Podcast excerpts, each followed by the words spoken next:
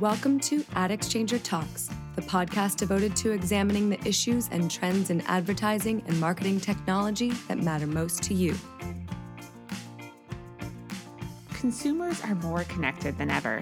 Today's sponsor, TransUnion, uses a three dimensional view of identity covering people, households, and devices to power its TruAudience data marketplace, formerly known as Tru Optik. Enabling speed, scale, and connectivity, the TruAudience Data Marketplace is the definitive destination for targeting streaming TV and audio homes.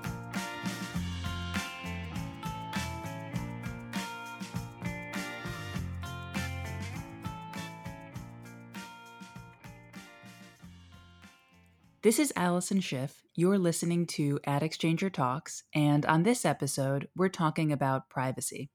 Privacy has been a part of my beat since I started at AdExchanger, so just around eight years ago. And to be honest, back in 2014, 2015, our privacy focused coverage felt important for us to do, but it wasn't a big traffic driver. People sort of just glossed over it. But that's not the case anymore. In the lead up to GDPR, and now with five state privacy laws set to go into effect next year, consumer privacy and issues related to data collection are top of mind for everyone. At the very least, privacy professionals have job security. This week, I have Fiona Campbell Webster as my guest. Fiona is the Chief Privacy Officer at MediaMath, and she's in the trenches every day thinking about data policy, data governance, and regulatory compliance, which is only getting more complicated. But before we dive in, let me quickly plug Programmatic I/O, which is taking place October 17th and 18th at the New York Marriott Marquis. We have a really good slate of speakers. We've got Hershey, NBCU, American Express, Dentsu, Jounce Media, Amazon Ads, Omnicom Media Group, Dollar General, Warner Brothers Discovery, Microsoft, and more. Early bird rates are available until September 9th, and podcast listeners get an additional 10% off using the code POD10. That's P O D 10, numeral 10. So head on over to programmatic.io to reserve your seat, and I'll see you there. Hey, Fiona, welcome to the podcast. Oh, thanks for inviting me to join, Allison. Uh, but of course, I've been looking forward to having you on, um, not just because I'm an American who loves accents, but because you have uh, interesting points to share with our audience. Thanks so much. And I've got quite a confusing accent as well. It's a little bit Australian, a little bit English, and I, I don't know. I think I'm picking up some American now. What, where where do you hail from? I was born in England, and I have Australian parents, and I grew up in Brisbane, Australia. And then I spent a lot of my adult life in, in London, which is where I trained as a lawyer.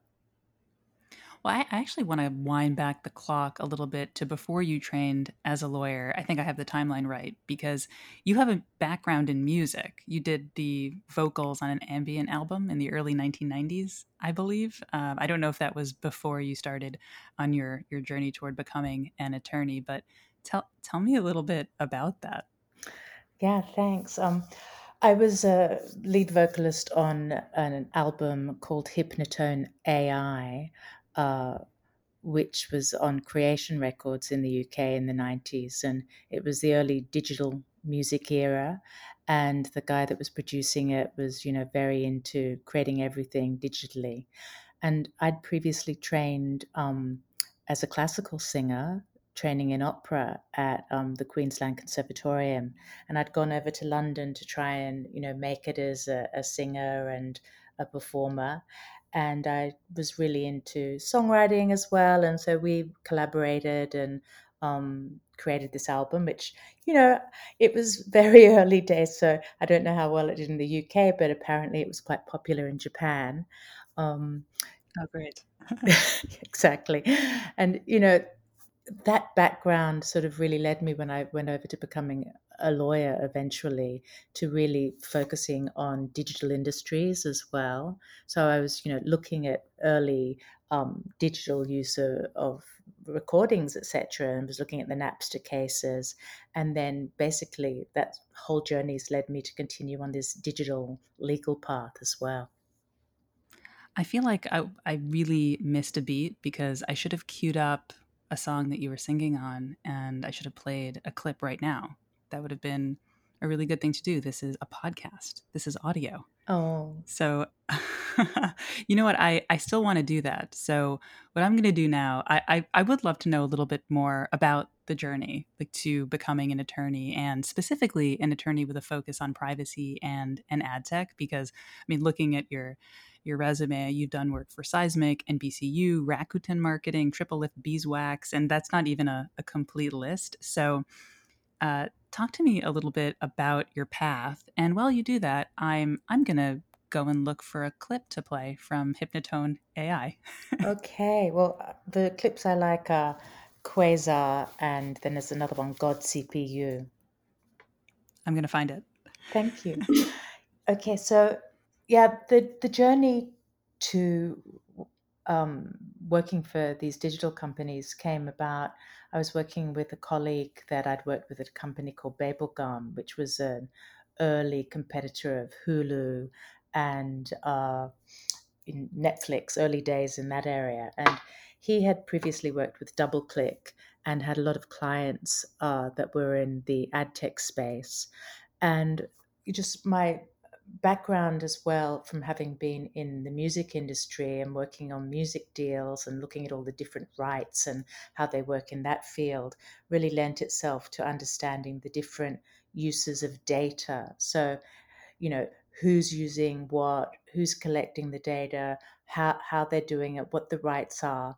And then out of that, working for these clients, um, the privacy laws started to really develop and GDPR was coming about. And I just got really obsessed with reading about GDPR because I was quite fascinated about the development in this area. And it kind of was part of that same journey of you know, digital expansion and digital economies. Um, so I was, I'd moved to New York by that time, and that gave me a, an opportunity to really uh, kickstart my career in the US as well because you know I was a little ahead of the curve than some of the other consultants that were out there at the time because I'd really been working in ad tech but also knew a lot about GDPR and read up a lot on about that so it was you know perfect timing for me to sort of focus a little bit more as well on this burgeoning area of uh, the, the global privacy laws. I mean, definitely ahead of the game because people acted in late 2017 as if GDPR fell from the sky, uh, which it did not. But before we talk a little bit more about GDPR, uh, I would like to play a few seconds of God CPU okay. from from 1991. Okay, let's see if this works.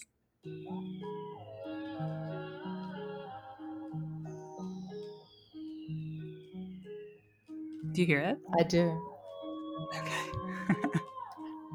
That's you. That's my my opera and jazz sort of swooping going on with the digital. I love this.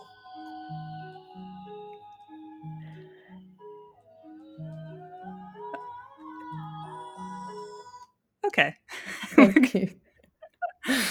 um, so, what is uh, a day in the life for an ad tech focused chief privacy officer now? We'll talk in more detail about all of the different privacy laws that are coming out in uh, different states, which definitely makes life more complicated. Uh, we can get into that in, in more detail in a bit, but but yeah, like you wake up. I assume you pour yourself some coffee, unless you're an utter lunatic. And then what do you what do you do? Like, what is a day in the life of an ad tech focused chief privacy officer? Well, you know, once I've woken up, even before I've woken up, I think I'm sort of like looking at all the stories that have come up. A lot of people are sharing a lot of content at the moment about, you know, what's happening, what's coming down the pike, the nuances and the changes of privacy laws globally, and it's it's nonstop and never ending. Um, you know, and there's detail in each of these laws as well. So you have to continually be uh, a continual learner and reading in and then trying to sort of boil it down into some kind of actionable insights or a, fast way of giving that information to your colleagues internally. And then also working across um, externally and building those relationships so that you, you have an idea of you know where the market's moving otherwise you can sort of look at the strict letter of the law each time and you're not really understanding you know the the background of what's driving certain nuances and also how other companies in the ecosystem are going to potentially respond um, which could be multiple interpretations of something that sort of on the face of it may seem clear and then as you go along the, the, the various interpretations make you realize it's not as clear as you thought in the first place. Are, are you pulled into product meetings? Yeah, absolutely. I have a weekly um, meeting with the VP of Policy and Product, um, Ferdinand David, and we work together so that I'm sort of helping advise on the laws and what my position is um, from that interpretation. And he also pulls in what they're doing and then works with the product teams on the operational elements of that. Uh, he's fantastic. He, you know, he really understands the legal side of it as well. So it, it's a great collaboration. Is there ever a point, um, even when you're pulled in early, where a feature or product either has to be modified or scrapped sort of mm-hmm. midstream because of feedback from from you or from uh, from Ferdinand? We haven't actually, in our tenure together, had that experience yet, but I do think the teams that worked before us in the early days of putting in implementation for GDPR did have uh, some of that element of having to say no a little bit more because you know the teams were learning the parameters around of what you know the privacy requirements were. But since I've come on board, it was a fairly mature um, privacy program that had already been put in place by the previous team, which is fantastic. What we've been doing is fine tuning that, uh, trying to scale a little bit more, uh, look at you know what's now required, where we can have some sort of commonalities with GDPR, what changes need to be made for US state laws. Um, so, you know, it's an iterative process. But so far, you know, I think most of the teams are, that we are working with have got a good understanding of that. So um, they're bringing things to us, uh, opportunities that seem to have been uh, thought through themselves a little bit more before they're looking at the, the privacy and security um, processing. And I'm sure that really was part of a of a long process because you're not going to have privacy by design and you know engineers necessarily thinking that way until, um, you know, for lack of a better term, it's sort of beaten into them, even though it's an important thing to be thinking about. Because, you know, when when an engineer is thinking about innovation, that's what they're thinking about. They're thinking about doing cool things or solving problems. And the perspective you bring, maybe at the very beginning, wasn't necessarily welcome, but was very necessary. Absolutely, and I think so. Some of the the role that I played in some of my previous companies, you know, Beeswax and TripleLift, that were that was a sort of an earlier stage in you know GDPR being rolled out. But even those companies that actually had a really good understanding of what was required at that point. So it was more of a, a conversation and um, a, a collaboration rather than just me giving advice and teaching and educating. So it's very much continuing like a two way street. You know, I'll be supporting on the interpretation of the laws and what that means, and, and then saying, you know, I'm not a product person, so but I'm continually educating myself as well and asking them for input on like, well, you know, blow it up a little bit more for me what does that mean what are the what's the actual movement of the data what's actually happening here and you know then together we'll come together with the right answer. And um, my, my impression is that the privacy department, if you will, doesn't always get funded as much as it should. I've heard this just from other privacy professionals, um, regardless of how important it is. And uh, I'm wondering if that's changing at all. Privacy tech is obviously a growing category, and partnerships have to be struck and vetting has to be done and your perspective is really important. So so yeah i mean are, are you finding that you're getting more money funneled to the projects that you need to focus on? Well that's a good question but you know you have to balance the sort of overall business initiatives with what you need and what you can do yourself and you can do on like you know a, a, light budget rather than a big budget. So when they were building out the privacy program at MediaMath, I think their budgets were probably larger because you know it was the beginning of this, and so then we can sort of take the work that's been done and iterate on that and look again. So I think you know always having a business mind on about what is the overall goal of the business and what can we achieve is necessary because ultimately, you know, the business needs to be making a profit as well. So we've got to look at every element of that and do it in the most uh, light touch yet comprehensive way possible based on the tools we have and bringing in new tools, particularly technology for scaling. So, um, you know, it's something that you can't really do a one and done. You have to keep looking at that and be really careful about um, using resources that are available, such as industry. Uh, industry uh, compl- self-regulatory compliance um, working groups, you know, like the IAB, they're they're amazing with the work that they're doing. The IAB legal counsels gives an incredible amount of value. Um, the NAI, they're fantastic as well. Giving you know a, a bi-weekly or a weekly policy thing the working groups are excellent so you know in that way, you can really leverage some of the available tools to be able to help you with your compliance program. And then also the privacy technologies, like we're using OneTrust, for instance, for um, our data subject access requests and our um, global consumer requests. And that takes a little time to build out and, and to, to work with. So you know, rather than maybe having a full resource for these things, we, we took on a, a, consultant to help us with building some of that. But it's not something that we need all the time. So, you know, you have to really think about what's absolutely needed and and then um, champion for that as well and make sure you you get those fundamentals. And you are an NAI board member, right? I, I was. This year I'm not. Um, uh, MediaMath had been for a while. Uh, but I, I think the work that they do is absolutely superb.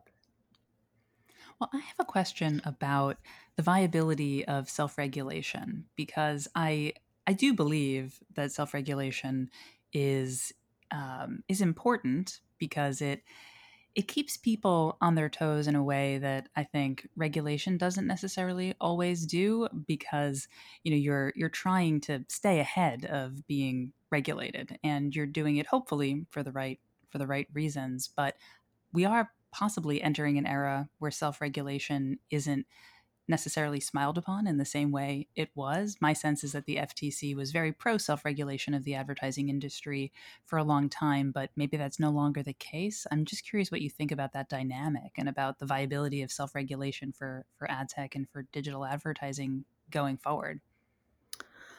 Well, I think the core tenets of what the regula- self-regulators are performing for the ad tech industry will continue to remain important. For instance, the, the technological solutions that would be uh, cross industry, part of the ecosystem. There isn't really another forum. Regulators can't do that. There aren't laws that can be put in place to be able to have the uh, ability to work across industry to build and create technical solutions to be able to comply with laws that are put into place.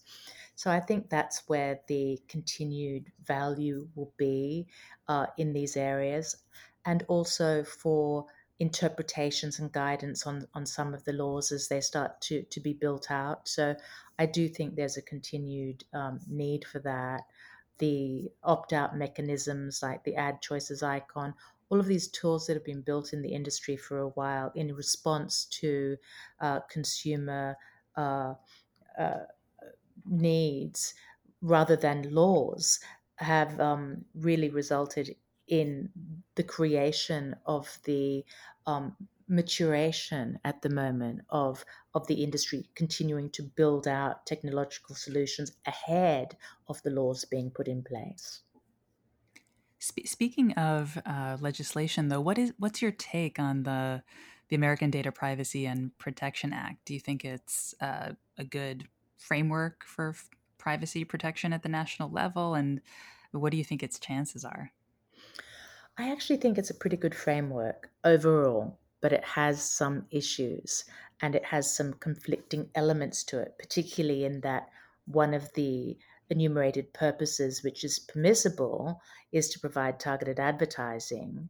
And in the um, not the last draft, but the draft before that, they had um, also included in that the the, the cross-site contextual, um, the cross-site uh, ability to advertise cross-site to individuals.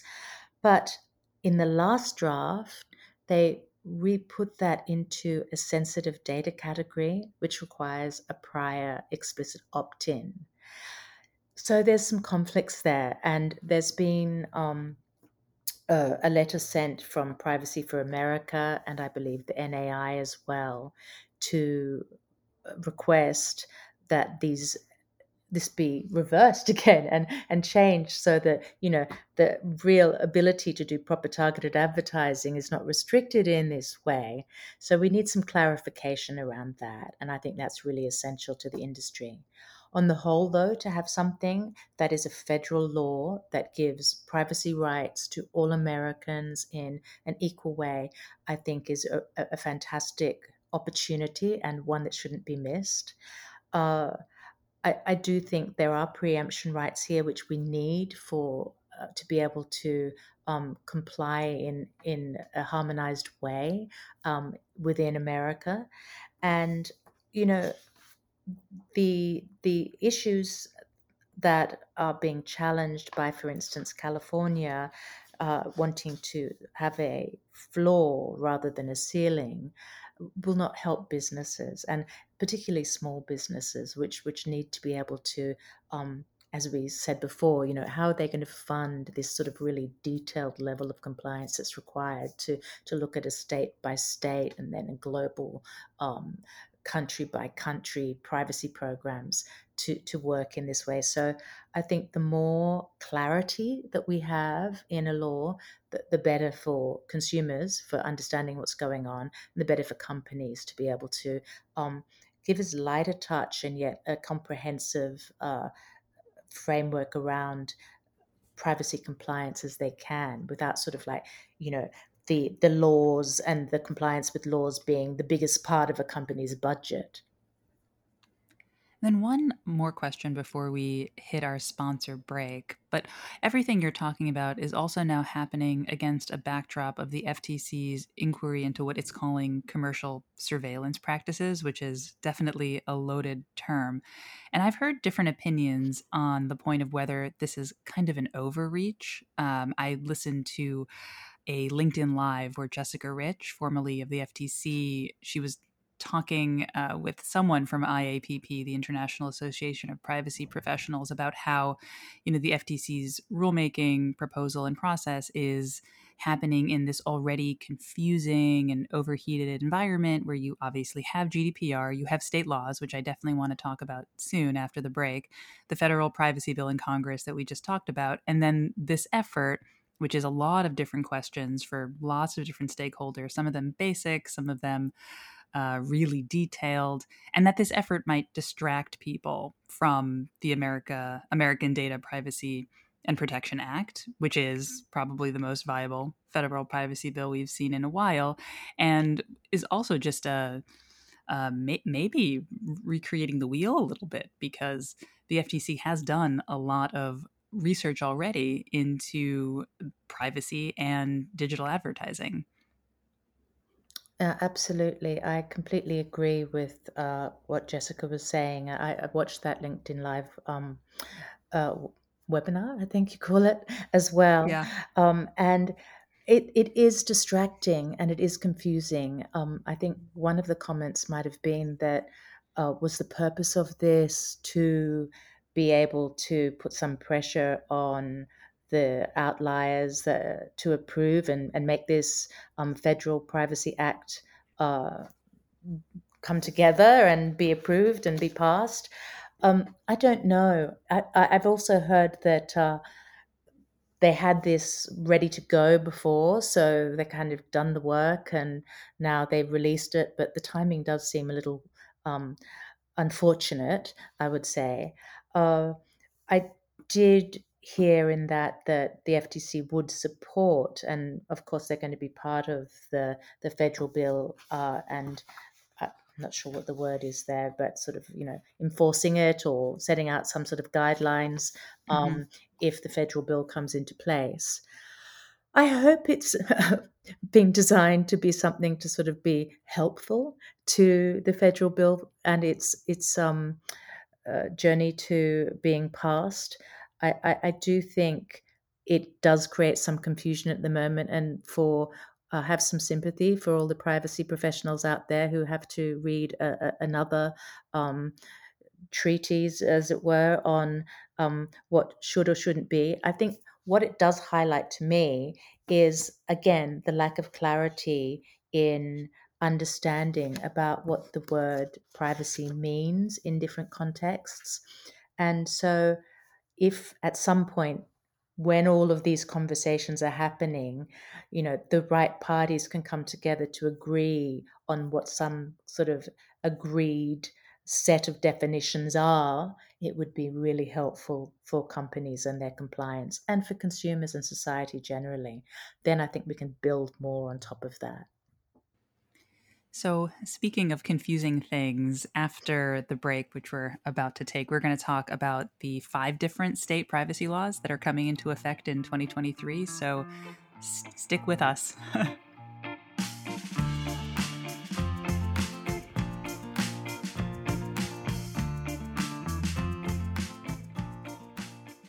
I'm Sarah Sluis, Executive Editor at AdExchanger. Joining me is TransUnion's Andre Swanstrom, a veteran of streaming media advertising for the better part of a decade. Andre, how have you seen the industry evolve over that time? Well, that's a that's a great question. Um, you know, Tru Optik was acquired by TransUnion in, in 2020 uh, and is a company that we founded almost a decade ago now. And what we saw was that we were the first to patent a graph uh, specifically to connect devices to the household. And what this allowed um, advertisers and, and ad tech platforms and publishers to do was to connect first and third party data to targeted advertising at the connected home level. And so, you know, almost 10 years later, and now as a part of TransUnion, we've we've continued to expand our capabilities and the industry as a whole, I think, has much more of an appreciation for the importance of data and identity, uh, particularly at the household level. Um, at the same time, though, you're st- with with all the fragmentation and the wall gardens, you're still seeing um, some in the industry struggling to have a kind of robust view of streaming households and, and the ability to do things with data in an interoperable way, uh, particularly across connected TV and streaming audio. And a household level view is a different lens of identity compared to other places in digital advertising, which are more focused on individuals or devices. How do you think about that? Yeah, well, you know, at TransUnion, we're focused on a view of my identity that that covers all those elements, right? So not just people or not just households. So we call it a three-dimensional view of identity, or uh, affectionately internally, we, we say we have our PhD um, uh, in identity, so people, households, and devices, and that's really critical when you're talking about streaming media, where the the, the bulk of the the large advertising, you know, to connected TV and smart speakers or gaming consoles, uh, is done at the household level and, and those devices are, are, are, pretty much you can think of them as like the, the bifrost or the connection for you, you Marvel fans to uh, connected media audiences. And so whether it's um, you know a an approach to individual identifiers like a device id or a mobile id or more personal like an email address or household like an ip um, we, we believe that this kind of multi-layer approach and this three-dimensional approach is, is what separates us from from others in, in the space and how do your users leverage this view of identity coming from TransUnion and the TruAudience data marketplace that you've built? Yeah, so you know, this three-dimensional view is is really behind the scenes in, in everything that we do at, at TransUnion relative to to marketing solutions and, and, and how we service the media and entertainment ecosystem and advertising ecosystem, right? So our TruAudience data marketplace has the ability to to leverage data for targeting across over 80 million connected homes in the US. We're synced and available in pretty much every major programmatic platform uh, as well as direct connections with um, an increasing amount of all the leading um, publishers. So whether people are transacting programmatically or, or direct IO, they have the ability to leverage a consistent kind of scalable data and targeting infrastructure powered by TransUnion you know because of that and because we were the first to really build this solution and and have a lot of these connections and relationships it's it's far and away the most widely used solution for data driven targeting across connected tv and uh, streaming audio in the us thank you andre and thank you to our podcast sponsor transunion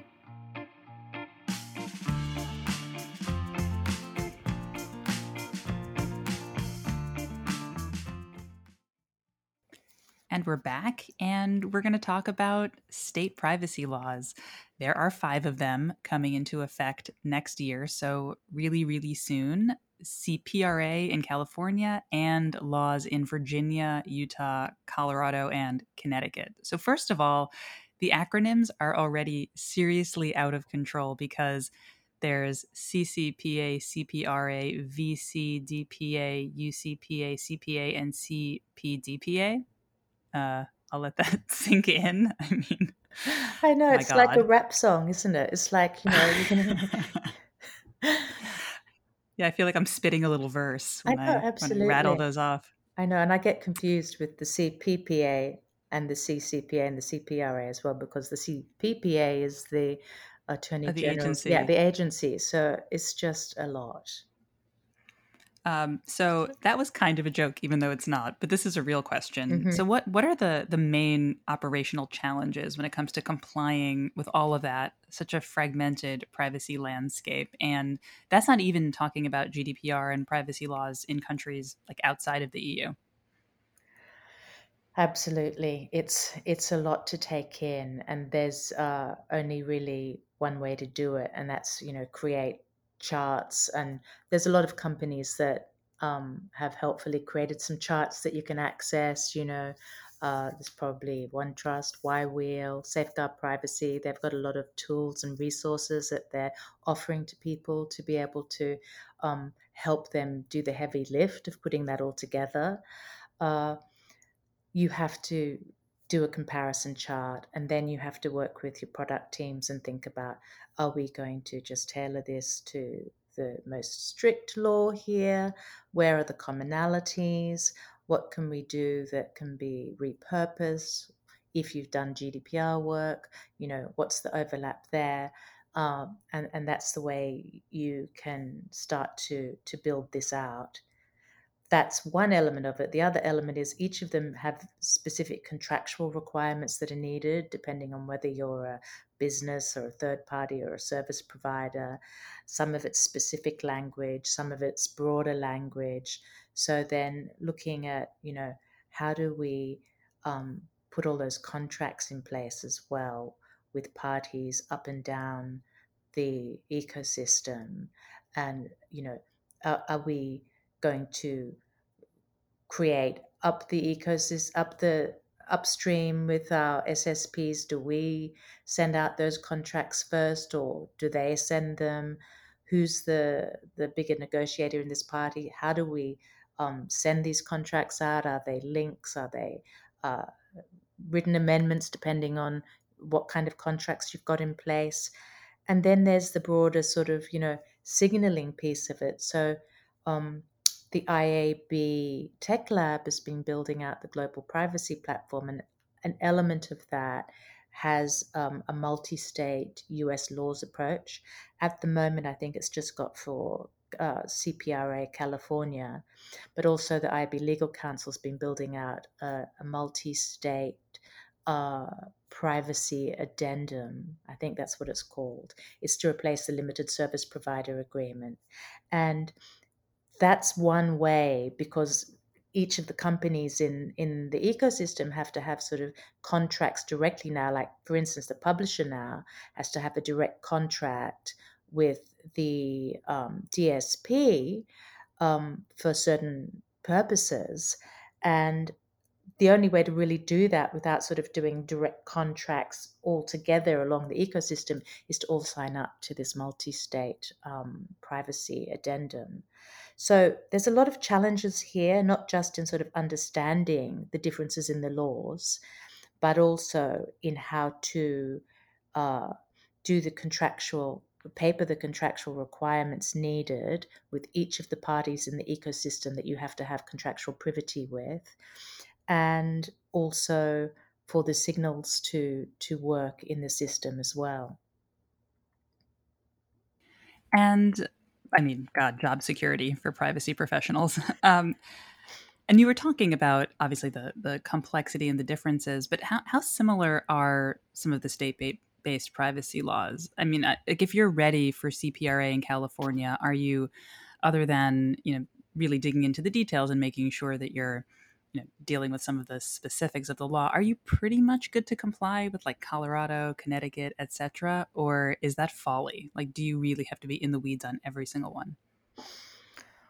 Well, there is sort of a, a commonality in the whether or not there are disclosures required on a website and there's an opt-out ability. So, for instance, CCPA um, for California, Virginia's CDPA, Utah's UCPA and Connecticut's CTDPA, they've all adopted an opt out approach. Um, and you know the do not sell my personal information do not and do not share button uh, could potentially be used for those purposes for an opt out so maybe you could um, combine that approach across those states However, Colorado CPA requires an opt in requirement for the sale of personal information or personal data. Um, so, in that instance, instance it, it's going to be a different kind of interface provided to Colorado residents. Uh, also, you know, transparency requirements are, are similar in some of the states, slightly different in some of them. So you're going to have to do sort of a, a you know, again this comparison chart to to figure out which ones you can have the commonalities with and and which ones are the outliers and then decide is that particular thing something that's going to be consumer facing or is that something internal? If it's an internal issue like records of processing activities for instance or data mapping or data protection impact assessments there may be some different commonalities there that you can then leverage do you think, though, that the, and this is a writ large question, not asking specifically about MediaMath, but just writ large, do you think the ad tech industry is taking privacy seriously enough, like in practice? Because I do feel like there is a lot of talk. There's a lot of talk about it. Um, but I wonder how much is being translated into action. Um, I'm sure companies are considering their privacy programs, taking it seriously to a certain extent, but um, I just wonder how much the talk is translating into action for everybody across the industry. Well, I think from what I see, there's a, a, lot of money invested in this from each of the companies in the ecosystem, and they're putting a lot of resources towards it, both on the product and the legal side. Um, the building out the different technical solutions. It's I think it's taken very seriously, but it's also trying to understand while you're still doing business if you're um, you know what the market is doing. You have to understand that you know you could be the the front runner in absolute perfect to the letter privacy compliance that sort of goes maybe even above what the law says. And then because not everybody else in the industry is at that stage yet, you're kind of running ahead. So you have to have a balancing of, um, you know, understanding where the market's at while you're doing everything you can with a view to making sure the consumer comes first and also business imperatives are met as well. But what do you think about the the challenges that the overturn of something like Roe v. Wade would create for the ad tech industry, which is you know built on the built on the free flow of information and you know information that is really just being used to sell uh, you know paper towels and apparel more effectively, but you know, data the argument always goes it can it can be weaponized um, if you collect it it needs to be taken care of because the potential for misuses is always there. I think i think these sort of sensitive data categories are already addressed in self-regulatory compliance for instance through the nai code on location data. And the the challenge for all of this, though, is in the grey area of what's starting to be put forward a little bit more as sensitive data where inferences can be pulled together. So, where that happens, there may need to be some more um, consideration of how the industry can uh, recognize if pieces of data are being pulled together to actually create an inference that could fall into that sensitive data category and um, make sure that that isn't used in that way to be able to protect it as uh, sensitive data uh, in the way that would be if it was directly sensitive data. So I think that's going to be a challenge because um, some of it might be, you know, some sites, definitely if it's location data directly that indicates that someone's been to a, a certain place, like a clinic, that would be restricted. Um, under the NAI code. And I think they've actually just recently updated that as well, maybe in the last week or so, with some more guidance. So I haven't had a chance to look at that yet. But uh, it is something that the industry's already been mindful of and had some response to, but it will need to be um, even more cautious and have some further guidelines around that approach. And of course, there is also the perception of what consumers believe the headlines that they read. Uh, there are you know countless headlines about what the overturn of Roe v. Wade will mean for privacy online and you know what data that's collected related to searches for abortion what that could lead to all of that stuff. So there's it's, it's a it's a scary environment i think for a lot of people. And it's also no wonder that people you know think i don't know that facebook is eavesdropping on them and that there are cabals of companies watching their every move as they browse the internet because that is definitely how you know this is framed in um, the mainstream media in particular but what what can be just knowing all of that? What can be done to rebuild trust between you know businesses, the ad tech industry, and just regular people, regular people who definitely don't have the time, patience, inclination, and shouldn't have to have any of that to understand what's going on, you know, in the background, right? Yeah, I completely agree with that. It's it's too complicated for the the individual to um, understand it all and they shouldn't have to understand it all. Um, so I think, you know, it's like any other kind of industry where you've got safety measures that have been put in place. For instance, I know a lot of people talk about the automobile industry, you know, cars.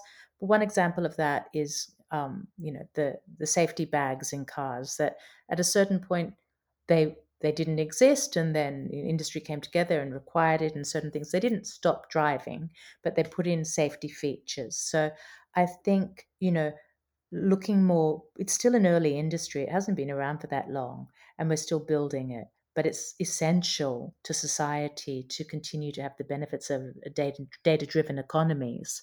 Um, so we we know that that's a benefit and then there are some risks. So we have to put in some of these safety guardrails that um, are agreed upon at, at a societal level that uh, are the actual harms and then look at what the real benefits are as well and agree upon how we can use those in, in the most uh, ethical and compliant way.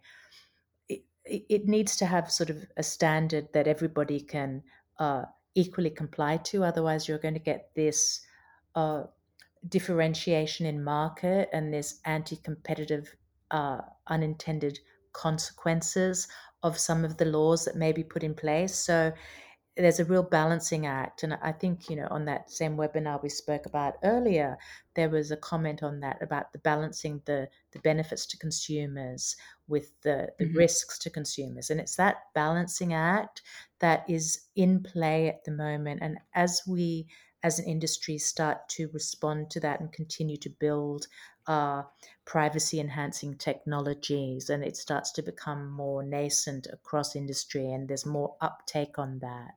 And there's more uptake on the you know the new IDs that are being put into place the different pathways for that. As that infrastructure gets built and is is is is um, ready to be used at sort of a, a key level then we're going to get the balance right the balance of the benefits to to society versus the harms to society so that is well and sedately stated and now i'd like to do something goofy which is i'd like to introduce a little lightning round okay. to bring us home but first uh, since i realized i can do this i'm going to just to introduce this little segment of the podcast i'm going to play a couple of seconds of quasar uh, from the 1991 album Hypnotone AI. Thank okay. you. There you are. I had so much fun doing that. I wish I knew how to fade out, um, but I don't, so it's going to be really abrupt. Oh, that was a thrilling moment for a young young girl. And now I'm going to ask you questions about ad tech. Okay. Um, so yes, lightning round. Just your your quick hot takes on this. Um, so the Data Protection Authority in Belgium recently fined IAB Europe because it says that the transparency and consent framework, which lets publishers share consent data for for RTB requests, that it's not GDPR compliant, and the IAB IAB Europe is appealing. It's a whole thing. Uh, they do have some time to fix it, whatever that means. Is the TCF fixable to meet the bar being set by the Belgians? I do think so, and I think they're working very carefully on that at the moment, the IABEU, um, with the view in mind that if the issues are fixed, that it could likely become a code of conduct, which would be very helpful for everyone in industry. Some people don't think that Google is ever going to get rid of third party cookies in Chrome. I do think they will eventually, even though the can keeps getting kicked down the road. Uh, what do you think? Are cookies shuffling off this mortal coil in Chrome anytime soon? It's a tricky one because um, while they don't deprecate it, then there's not as much uh, adoption of the replacement IDs. And so then it creates an issue. Again, it's kind of, you know, a circular approach that they they there isn't an industry to sort of step in and take over. So um, I, I think it is difficult. I think they probably do want to. One thing I would say is that third party cookies are not unlawful. So this move isn't because the privacy laws have required third party cookies to be deprecated. It's a, a move by Google. And MediaMath just signed on to integrate with Unified ID 2.0. Um, there are lots of companies that have integrated by now, but like real talk, do you think that UID 2.0 or efforts like that can really like get the scaled adoption that they need to, um, you know, be the solution that they they're aiming to be for the industry? I think it's going to be a helpful tool amongst other tools, other ID tools. Um, but because it's based on you know emails being hashed and salted, that requires a consumer to provide that email and certain disclosures for that. It won't have the same scale as third-party cookies do across the open internet. So the open internet scale challenge is still something that needs to be solved with another solution. And last question. I mean, do you think that the privacy law that's being considered in Congress is is going to pass? Yay or nay? I want to put an optimistic yay out there. Um, but I am an optimist by nature, and I'm going to sort of put my bet on the yay. All right, good. Because I'm, um, I don't, I wouldn't say I'm a pessimist. I would rebrand that as realist, but, but I don't know. I, I'd like I'd like to think there will be two. So for this episode, I'll be an optimist. Fantastic. Thanks, Fiona, and thanks for uh, thanks for singing on this episode in a, in a sense. Thanks, Allison. I really appreciate it, and thanks for listening to to my past.